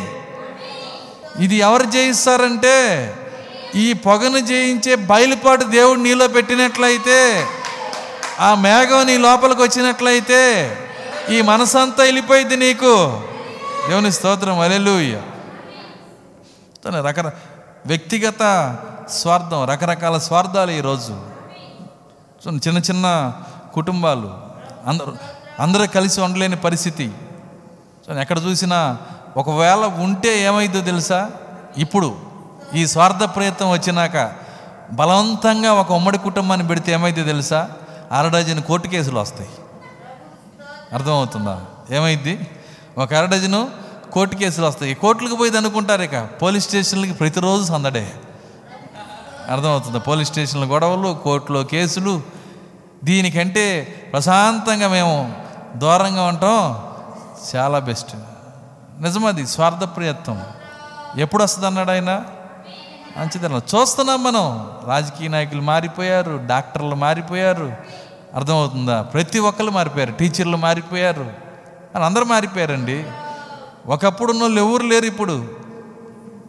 ఒక మాట ఉంది వైద్యో నారాయణో హరి అంటారు. అంటే అర్థమైందంటే వైద్యుడు దేవుడితో సమానం అని ఎందుకో తెలుసా? అర్థమవుతుందా? వైద్యుడు దేవుడిలాగా చల్లగా చక్కగా నీ చేయబట్టుకొని అర్థమవుతుందా? నీతో ట్రీట్ చేస్తూ నీకు కావలసిన మంది ఇచ్చి నేను బ్రతికిస్తాడు వైద్యుడు. అది వైద్యుడు అంటే వైద్యుడు అంటే అర్థమైందంటే మరి ఫైవ్ స్టార్ హోటల్ లాగా హాస్పిటల్ కట్టేవాడు కాదు. దాని అర్థం అది కాదు. ఈరోజు అర్థం మారిపోయింది. వైద్యుడు అంటే ముందు హాస్పిటల్ ఫైవ్ స్టార్ లాగా ఉంటేనే వీడు వెళ్ళేది. ఇక జనం కూడా అదే నేర్చుకున్నారు. హాస్పిటల్ ఎట్టుంది? అది ఫైవ్ స్టార్ లాగా ఉంటే లోపల లోపల పాతాళానికి పంపి నరకానికి పంపించేవాడు ఉన్న హ్యాపీగా వెళ్ళిపోతారు. అర్థమవుతుందా? నిజమండి ప్రజలు అలా మారిపోయారు. వైద్యుల యొక్క మనసు మారిపోయింది. మన నాకు తెలిసిన స్నేహితుడైన ఒక డాక్టర్ అంటున్నాడు. ఆయన ఆయన ఏమంటున్నాడు కేరళ నుంచి వచ్చాడు ఆయన. ఇప్పుడు లేడు లేని చచ్చిపోయాడు ఆయన. ఆయన ఏమంటున్నాడంటే ఒక మాట అంటున్నాడు డబ్బులు అవసరమైనవి ఆయనకి. ఏం పర్వాలేదు నేను వెళ్ళానంటే నలుగురిని పనుకోబెట్టానంటే డబ్బులు వచ్చేస్తున్నాయి అని పిండి వేస్తాడనమాట ఒక పేషెంట్ వచ్చాడంటే పిండి వేయటమే వైద్యులు అంటే వైద్యులు అంటే డబ్బు సంపాదనే గురైపోయింది. నువ్వు వెళ్తే రెండు మాటలు మాట్లాడితే ముత్యాలన్నీ మారిపోతాయి మారిపోతాయి ఆయనకి. అర్థమవుతుందా? అంతకుముందన్నా కాస్త దగ్గర స్టూల్ అన్న వేసుకునేవాడు కరోనా పుణ్యమా అని. దూరంగా కూర్చోబెట్టి ఇప్పుడు చెప్పు ఇంకా నయ్యం. అర్థమవుతుందా? బైనక్లర్ పెట్టుకొని చూడాలి ఆయన మైకి పెట్టుకొని. అక్కడ చూస్తున్నారు దూరంగా పెట్టుకొని. చూడండి అసలు మాట్లాడటమే తక్కువ. మాట్లాడితే ఏమైందంటే నోటి ముత్యాలు రాలిపోతాయేమో అన్నట్టుగా. రెండు మాటలు. గంటకి నిమిషానికి ఒకళ్ళని చొప్పుడు చూడాలని వాళ్ళ టార్గెట్. అర్థమవుతుంది? ఎందుకంటే ఫీజు అండి నాలుగు వందలు ఐదు వందల ఫీజు. డబ్బు డా- స్వార్థ ప్రియత్వం కానీ ఒకప్పుడు ప్రాణం పోతున్నా సరే తుఫాన్లో చెట్లు పడిపోతున్నా అర్థమవుతుందా? ఒక మనిషిని బతికించడానికి ఒక వైద్యుడు వెళ్ళాడు. ప్రోక్త యొక్క స్నేహితుడు. దేవుని స్తోత్రం. అలెలుయ్య దేన్ని లెక్క చేయలా? డాక్టర్ అంటే నీ పక్కన కూర్చొని అన్నీ వివరించి చెప్పాలా? అంత ఓర్పు తీరిక వాళ్ళకి లేదు. అర్థమవుతుందా? డాక్టర్లో కొన్ని దెయ్యాలు ఉంటే పేషెంట్లో కొన్ని దెయ్యాలు ఉంటాయి అర్థమవుతుందా? వీళ్ళు వీళ్ళేం తక్కువ కాదు పేషెంట్లు ఏమి దీనిలు కాదండి. వీళ్ళు ఏం చేస్తారంటే వెళ్ళేటప్పుడు స్పూన్లు నాలుగు వేసుకెళ్తారు. ఎక్కడ? జేబులో. ఏం స్పూన్లు అయ్యి? వాళ్ళ బ్రెయిన్ తింటానికి ఇక వాళ్ళు కరవటమే ఒకటే తక్కువ. అర్థమవుతుంది? ఇక డాక్టర్ ఎట్ట అయిపోతాడంటే మంచోడిని కరుతాడు చెడ్డోడిని కరుతాడు ఇక. అర్థమవుతుందా? ఎక్కడ చూసినా పేలిపోవటమే. దేనికి కావాల్సింది అదే? ఈ డాక్టరు బేలాలా? వైద్యుడు బేలాలా? మధ్యలో చూసేవాడు బేలాలా? దేనికి కావాల్సింది అది అసహనం తీసుకురావాలి. సో అయితే దేవుని యొక్క ఆత్మ మన మధ్యకు వచ్చినప్పుడు దేవుని ఆత్మ నీ లోపలికి వచ్చినప్పుడు ప్రేమ సంతోషము సమాధానము. దేవుని స్తోత్రం అలెలుయ్య అసలు గుణ లక్షణాలు ఇవి. వాటిని జీవించే ఒక క్రైస్తవుడు ఉన్నాడా ఈరోజు? ఒక క్రైస్తవురాలు ఉందా? చాలా కష్టమైన కార్యం అండి. దేవుని ఆత్మ కలిగిన ఒక వ్యక్తిని నువ్వు చూడాలంటే అది ఎంతో కష్టమైన కార్యం. ఎవరినో చూడటం ఎందుకు? అసలు మనలో మనమే చూసుకోవచ్చు కదా. సమస్య ఏంటంటే ఎవరినో చూడాలని ఎందుకు అనుకోవాలా? ముందు అసలు నేనున్నానా? నువ్వుంటే ఎవరైనా నీకు దొరుకుతారు. అలా ఉన్నోళ్ళు ఎవరైనా నీకు కనపడాలంటే మొట్టమొదటి నువ్వేం చేయాలంటే అసలు నేనున్నానా అని మనల్ని మనం పరిశీలన చేసుకోవాలి. కాబట్టి స్వార్థప్రియత్వం అనే ఈ ఆత్మ దయ్యము ఈరోజు పనిచేస్తుంది. ప్రతి చోట ఆఫీసుల్లో పనిచేస్తుంది. అర్థమవుతుందా? ఒక ఒక కౌన్సిలర్లు చూడండి. కొంతమంది కౌన్సిలర్ చిట్ట చివరి భాగం ఎవరండి? కౌన్సిలర్. ఈ కౌన్సిలర్ ఏమంటే ఈ రోడ్డు వేసానంటే నాకు సగం వస్తుందండి డబ్బులు.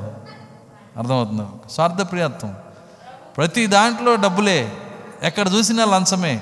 లంచం తీసుకు ఇది తీసుకు ఇవ్వక లేకుండా లేకుండా ఏ పని కాదు. కానీ ఒకప్పుడు ఇదే భారతదేశంలో వీళ్ళ పితరులు ఏ జీతం లేకపోయినా ఏ డబ్బు లేకపోయినా బ్రిటిష్ వాళ్ళ గుండెలు బ్రిటిష్ వాళ్ళ తుపాకులకి గుండెలు చూపించారు వీళ్ళు. మమ్మల్ని చంపండి అంటున్నారు. సత్యాగ్రహం. వింటున్నారా? ఈ ఆగ్రహం కూడా ఎట్లాంటి ఆగ్రహం అండి ఇది? దాని పేరే సత్యాగ్రహం. సత్యాగ్రహం చూపిస్తున్నారు వాళ్ళు వాళ్ళు కొడతంటే బాడీ ఇస్తున్నారు. కొట్టుకోండి మీ ఇష్టం. కొట్టే వాళ్ళకి ఇసుగు పుట్టింది. ఏందా వీళ్ళు? ఎదురు తిడతంటే శక్తి వచ్చింది కొడతానికి. అర్థం కాల? ఒక వ్యక్తి కొడుతున్నాడు తిడుతున్నాడు అంటే వాడికి బూస్ట్ ఎవరంటే నువ్వే. నువ్వు కనుక ఎదురు తిరిగితే వాడికి ఇంకా శక్తి వస్తుంటుంది నువ్వు మౌనంగా ఉంటే వాడికి ఉన్న దెయ్యం కూడా పోయింది అక్కడి నుంచి. ఎందుకంటే నువ్వు క్రీస్తును చూపిస్తున్నావు అక్కడ. ఎప్పుడైతే నువ్వు క్రీస్తును చూపిస్తున్నావో వాళ్ళలో ఉన్న దెయ్యం దడుచుకుంటుంది. వామ్మ ఏదో క్రీస్తులాగా ఉంది ఇక్కడ. ఎవరన్నా ఆ విధంగా చూపించేది?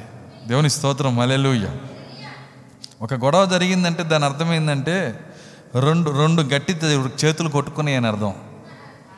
సౌ ఒక సామెత ఉంది కదా రెండు చేతులు కలవకుండా శబ్దం రాదని. అర్థమవుతుందా? ఒక శబ్దం వచ్చింది ఇట్లా. ఈ చెయ్యి అంటుంది దీని ఈ మూలానే వచ్చిందని.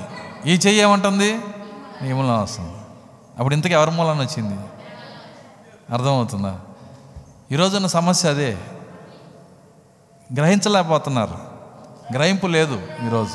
కానీ మనం గ్రహించగలిగితే మనం మౌనంగా ఉండగలిగితే క్రీస్తుని చూపించగలిగితే క్రీస్తు జీవితాన్ని జీవించగలిగితే అక్కడే నీ విజయం ఉన్నది. ఈరోజు విజయం అక్కడే ఉంది. కానీ ఆ విజయాన్ని పట్టుకునే శక్తి ఎవరికి లేదు. కారణం ఏంటంటే క్రీస్తు జీవితం లేదు ఈరోజు. దేవుని స్తోత్రం అలెలుయ్య కాబట్టి ఈరోజు ఎత్తబడే ఆ యొక్క వధువు కొరకు దేవుడు ఎదురు చూస్తున్నాడు. ఆ వధువు ఏం చేస్తుందంటే ఈ గుణ లక్షణాలు అన్నిటిపైన విజయం పొందుతుంది. అది దెయ్యము తీసుకొచ్చిన మార్పుల్లో ఖచ్చితంగా దెయ్యము ఏ మార్పులు అయితే తీసుకొస్తుందో వాటన్నిటిపైన విజయం తీసుకొని వస్తుంది. దేవుని స్తోత్రం అలెలుయ్య సో దెయ్యాలు పనిచేస్తున్నాయి అంటే కారణం ఏంటంటే దానికి తగిన వాతావరణం కావాలి మొట్టమొదట. పొగ వచ్చిందంటే దానికి తగిన వాతావరణం కావాలి. ఏంటి పొగ వచ్చినప్పుడు వాతావరణం?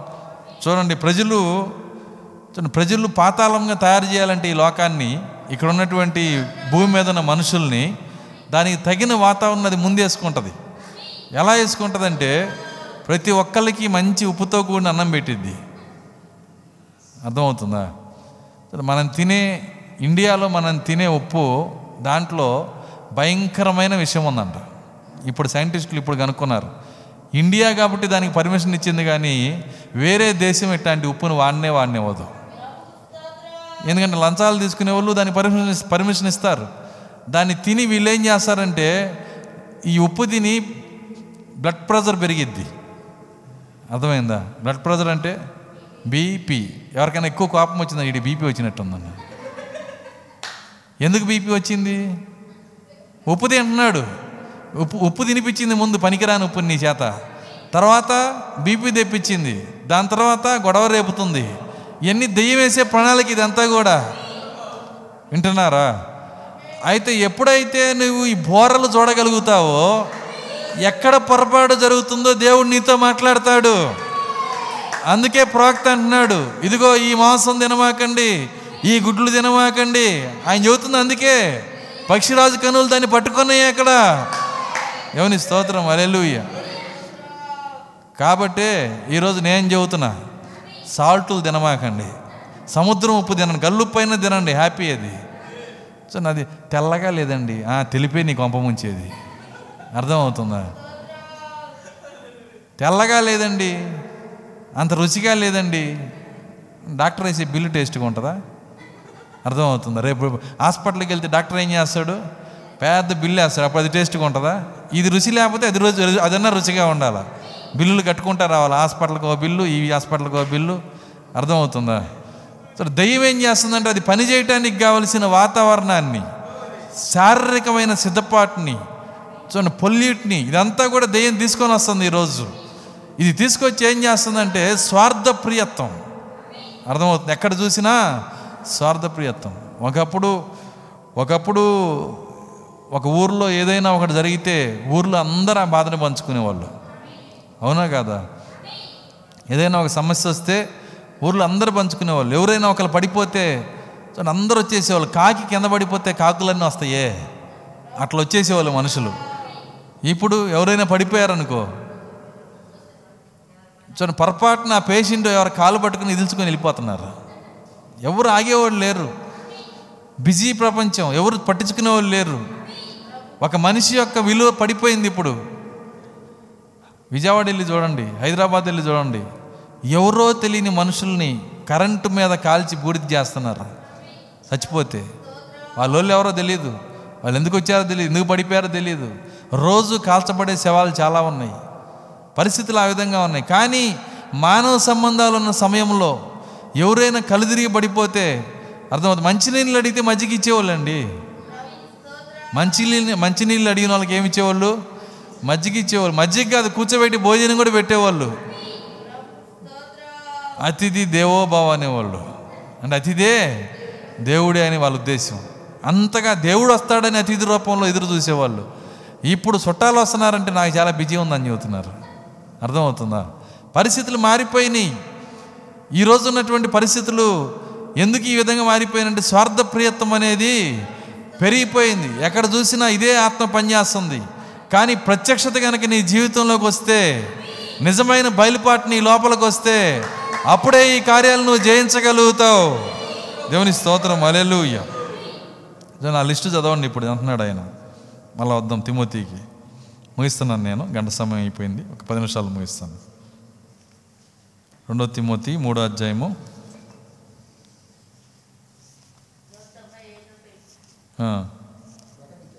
మొదటి నుంచి. అంత్యదినములలో అంత్య దినములలో అపాయకరమైన కాలములు అపాయకరమైన కాలములు వచ్చునని తెలుసుకొనుము. వచ్చునని తెలుసుకునము? ఎప్పుడు వస్తాయి అంటే ఇవి? అంచె దినముల్లో అంటే ఆరు వేల సంవత్సరాలు జీవించిన మనుషులకు కాదు ఇవి వచ్చేది. కేవలం అంచె దినాల్లో ఉన్న వాళ్ళకే ఇది వస్తాయి. వీళ్ళ వీళ్ళ మీద మాత్రమే ఈ దయ్యాలు పనిచేస్తాయి. ఎందుకు వీళ్ళ మీద పనిచేస్తాయి అంటే ఐదవ దూత బోర ఊదినప్పుడు పాతాళము తెరవబడినది. ఈ పాతాళము ఎవరికి వ్యతిరేకంగా పోరాడుతుందంటే వాక్య వధువుకి వ్యతిరేకంగా పోరాడుతుంది. ఈ పాతాళమును జయించేది ఎవరంటే ఆయన బండ మీద కట్టబడిన సంఘము మాత్రమే. యేసుక్రీస్తు స్వయంగా చెబుతున్నాడు ఈ బండ మీద నా సంగమును కట్టుదును. దీని ఎదుట పాతాళలోక ద్వారములు నిలవజాలవు. ఎవరు చేయిస్తారు ఈ- యొక్క అంచెదినపు అపాయకాలని బండ మీద కట్టబడిన సంఘము. దేవుడే కట్టిన సంఘము. వాళ్ళు మాత్రమే దీనిపైన విజయం పొందుతారు. దేవుని స్తోత్రం హల్లెలూయా. స్వార్థ ప్రియులు తర్వాత ఏమన్నాడు? ధనాపేక్షలు. ధనాపేక్షలు. ఒకప్పుడు ఇంత ధనము గురించిన ఆలోచన లేదు.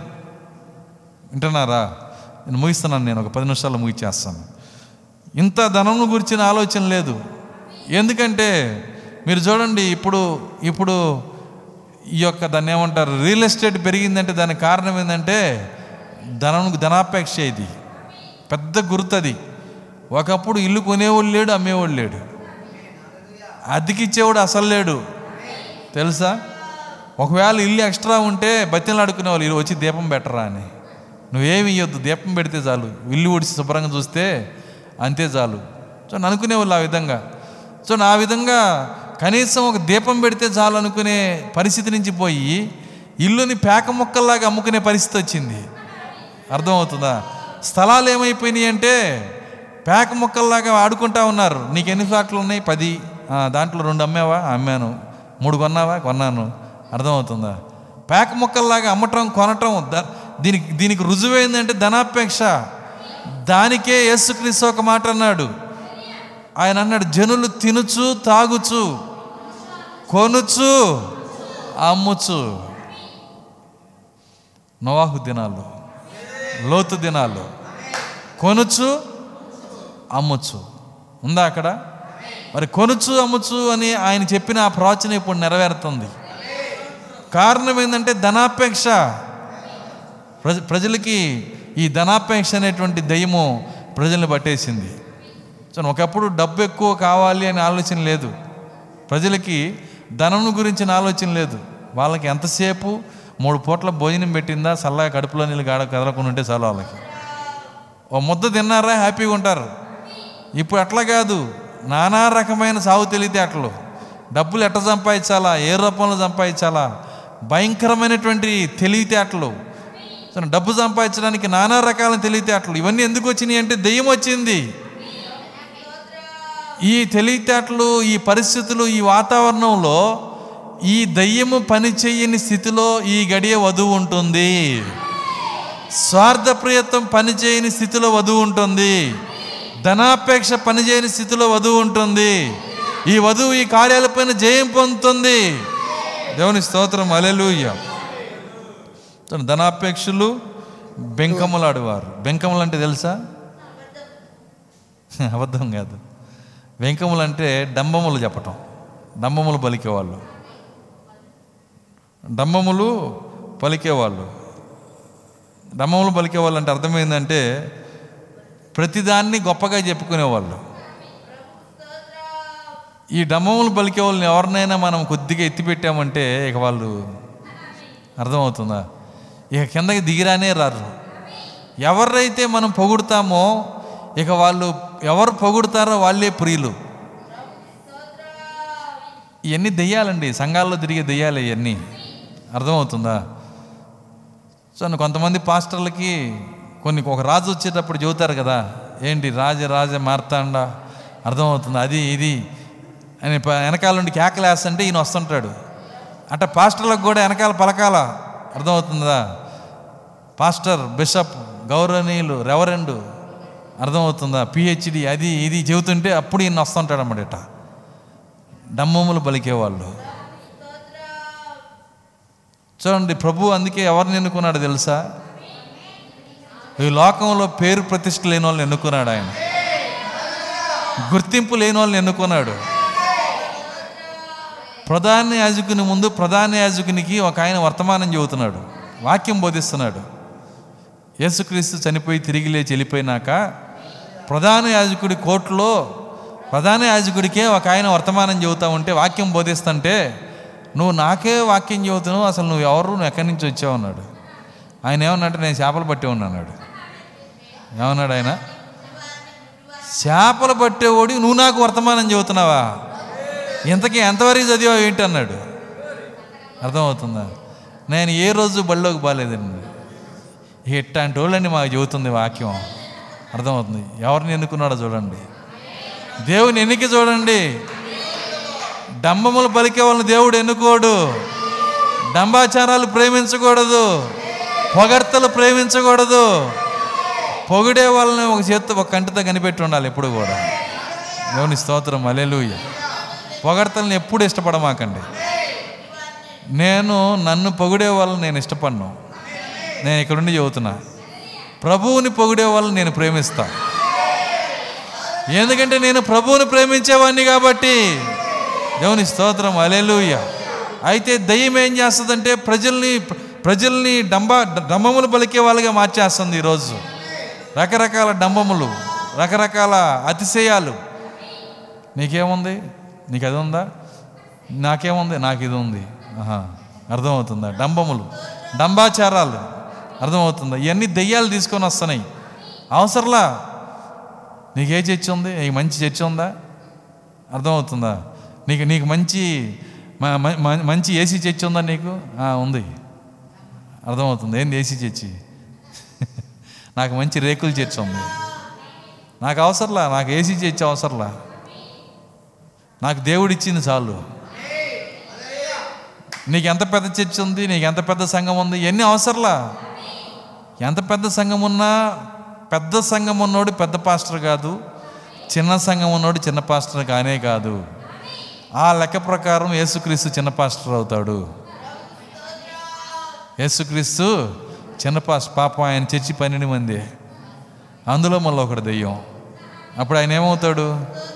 చిన్న పాస్టర్ అవుతాడు. వెయ్యి మంది ఉన్నాడు పెద్ద పాస్టర్ అవుతాడు. అర్థమవుతుందా? అది కాదు దాని లెక్క లెక్క. దాన్ని బట్టి మనం అతిశయించకూడదు. సో ఎంత పెద్ద చర్చ ఉంది ఎంత పెద్ద సంఘం ఉంది ఇవన్నీ కాదు. ఎంత దీనుడుగా ఉంటావో అదే నీ గొప్పతనం అయి ఉంది. ప్రవక్త వర్తమానంలో చెబుతున్నాడు ఎంత దీనుడుగా ఉంటావో నిన్ను నువ్వు చూసుకో. పైకి వెళ్ళే మార్గం ఎప్పుడు కిందే ఉంటుంది అన్నాడు ఇరవై అంతస్తుల బిల్డింగ్ చూసావు? చూసి ఇది ఎటెక్కాలా అని దాని చుట్టూ ఇటాగి తలకాయ ఉంచకుండా దిగుతున్నావు చూస్తా ఉన్నావు అనుకో. నువ్వు ఎంతసేపు తిరిగినా నీకు పైకి వెళ్ళే మార్గం రాదు. కానీ నువ్వు ఒక్కసారి తలకాయ దించితే మెట్లు కనపడతాయి. పైకి వెళ్ళే మార్గం ఎక్కడుంది? కిందే ఉంది. తల వంచటంలోనే ఉంది. దేవుని స్తోత్రం అలెలుయ్య పైకి వెళ్ళే మార్గం ఎప్పుడు కిందే ఉంటుంది. నువ్వు ఎప్పుడు పైనే వస్తున్నావంటే నేను డంబాచారంలోనే ఉన్నావంటే నేను నువ్వు హెచ్చించుకుంటున్నావంటే అసలు నువ్వు ఎప్పటికీ దేవుని దృష్టిలో హెచ్చించబడవు. ఇవన్నీ మనం ఈ దయ్యాలు ఇవన్నీ అంత్యకాలములో అపాయకరమైన కాలములు వచ్చును. సరే లోకస్తులు ఉన్నారంటే ఆ దయ్యాలతో దాని గురించి పెద్ద విషయమే కాదు. దాని గురించి కాదు. దాన్ని కడుక్కోగలిగిన శక్తి నీ దగ్గర ఉంది ఈరోజు. దాన్ని జయించే రక్తం నీ దగ్గర ఉంది. దాన్ని జయించే పరిశుద్ధాత్మ నీ దగ్గర ఉంది. నువ్వెందుకు ఓడిపోవాలి? నువ్వెందుకు దాంతో నువ్వు ఓడిపోయి సిగ్గుపడాలి. గెలిచే ఆయుధం దేవుడు నీకు ఇచ్చాడు. గ్రహింపజేసే ఆత్మదేవుడు నీకు ఇచ్చాడు. వీటన్నిటిపైన నువ్వు విజయం పొందాలా? దేవుని స్తోత్రం. అలెలుయ్య కాబట్టి మనం ప్రార్థన చేయాలి. ప్రభువా ఈ దయ్యములు జయించే శక్తి మాకు దయచేయండి. వీటిపైన పోరాడే శక్తి మాకు దయచేయండి. ఏదో లోకంలో ఉన్న వాళ్ళందరూ కాదు. ప్రభు నేను జయించాలి ఈరోజు. ప్రార్థన చేద్దాం. కళ్ళు మూసుకోండి అందరం.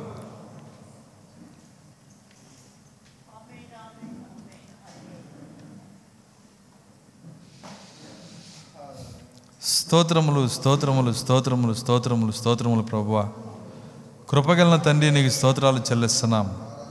ప్రభువ తండ్రి యొక్క రాత్రికాల సమయంలో నీ అమూల్యమైన కృపను బట్టి నీ దయని బట్టి నీ ప్రేమను బట్టి ఈ వర్తమానంలోకి మమ్మల్ని పిలిచిన దేవుడు. ఓ క్రైస్తవత్వం అనే గొప్ప స్థితిలో మమ్మల్ని నిలబెట్టిన దేవుడు. క్రైస్తవులు అంటే పేరు పెట్టుకున్న వాళ్ళు కాదు ప్రభువా. క్రీస్తు తత్వం కలిగిన వాళ్ళే క్రైస్తవులు. ప్రభువా ఆ క్రీస్తు తత్వాన్ని మా లోపల ఉంచండి నాయన. అది పరిశుద్ధాత్మకే సాధ్యమై ఉన్నది. దేవా సహాయము దయచేయండి. విన్న ప్రతి మాట మా వెనికిల్లో దీవించండి. దాని ప్రకారం జీవించే శక్తి మాకు దయచేయండి. దేవానికి స్తోత్రాలు చెల్లిస్తున్నాం. స్వార్థ ప్రయత్నం పైన జయము దయచేయండి. భక్తి గర్వం పైన జయము దయచేయండి. ధనాపేక్ష పైన జయము దయచేయండి. బెంకములాట్టు పైన జయము దయచేయండి. దేవానికి స్తోత్రాలు నాయన. ఆ పగతో పోరాడి జయించే మేఘాన్ని మాకు దయచేయండి ప్రభు ఎంత గొప్ప సాక్షి సమూహం మేఘం వలె మనలను ఆవరించి ఉన్నందున సులువుగా చిక్కులు పెట్టే ప్రతి పాపమును. ఓ దేవా జయించు శక్తి నాయన. ఈరోజు ఆ మేఘం ఇస్తుందని మేము నమ్ముతున్నాము దేవా సహాయము దయచేయండి. సులువుగా చిక్కులు పెట్టే ప్రతి పాపం పైన జయము దయచేయండి. నీ కొరకు నిలబడే శక్తి మాకు దయచేయండి. మా వినికిడిలో ఈ వర్తమానాన్ని దీవించి నూరంతలు ఫలించడం సహాయము దయచేయమని. ఓ ప్రభువా ఆ క్రీస్తు మనసు క్రీస్తు జీవితం మాలో అనుగ్రహించమని. ప్రభు ఆ కృపకు నాయన యోగ్యులుగా మమ్మల్ని చేయమని. యేసుక్రీస్తు నామలో ప్రార్థించి వేడుకొంచున్నాము తండ్రి. ఆమెన్. అందరం మన కళ్ళు మూసుకొని కానీ ఒక పాట పాడుకుందాం.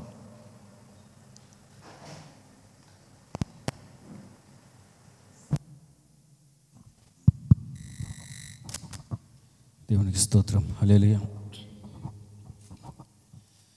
ఎందుకో నన్ను పిలిచావే? ఏ యోగ్యత లేని నన్ను వెన్నుకున్నావే? స్వాగతం స్వాగతం నాయసయ్యా స్వాగతం స్వాగతం నాయసయ్యా ఎందుకో నన్ను పిలిచావే? ఏ గీత లేని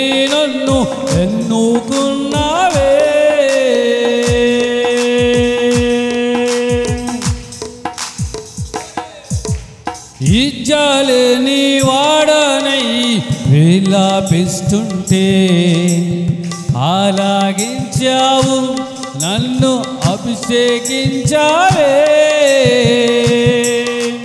విద్యాలు నీ వాడనై విలాపిస్తుంటే ఆలాగించావు నన్ను అభిషేకించావే. స్వాగత स्वागतं नायसया स्वागतं स्वागतम्।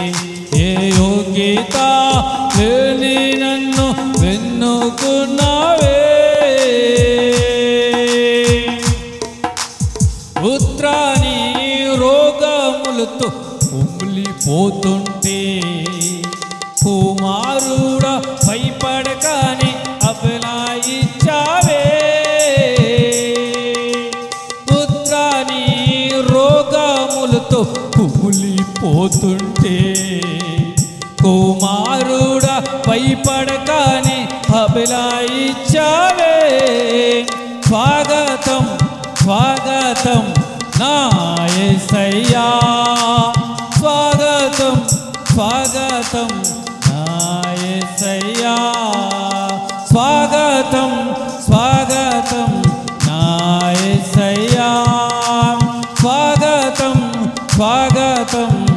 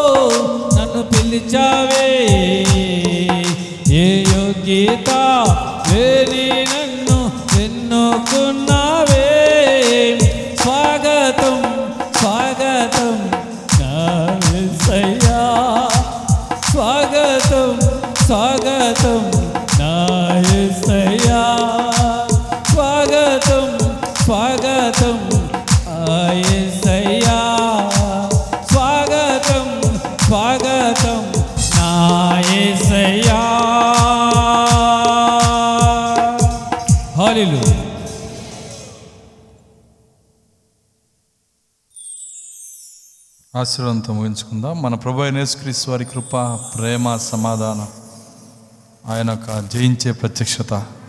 ఇక్కడ కూడిన వాక్య వధువుకు భూమి మీద ఉన్న ఆయన వాక్య వధువుకు సదాకాలం తోడే నడిపించనుగాక ఆమె అందరం దేవుని శృతించుదాం హాలెలుయా హాలెలుయా హాలెలుయా అందరికి కొందనాళ్ళు గాడ్ బ్లెస్ యూ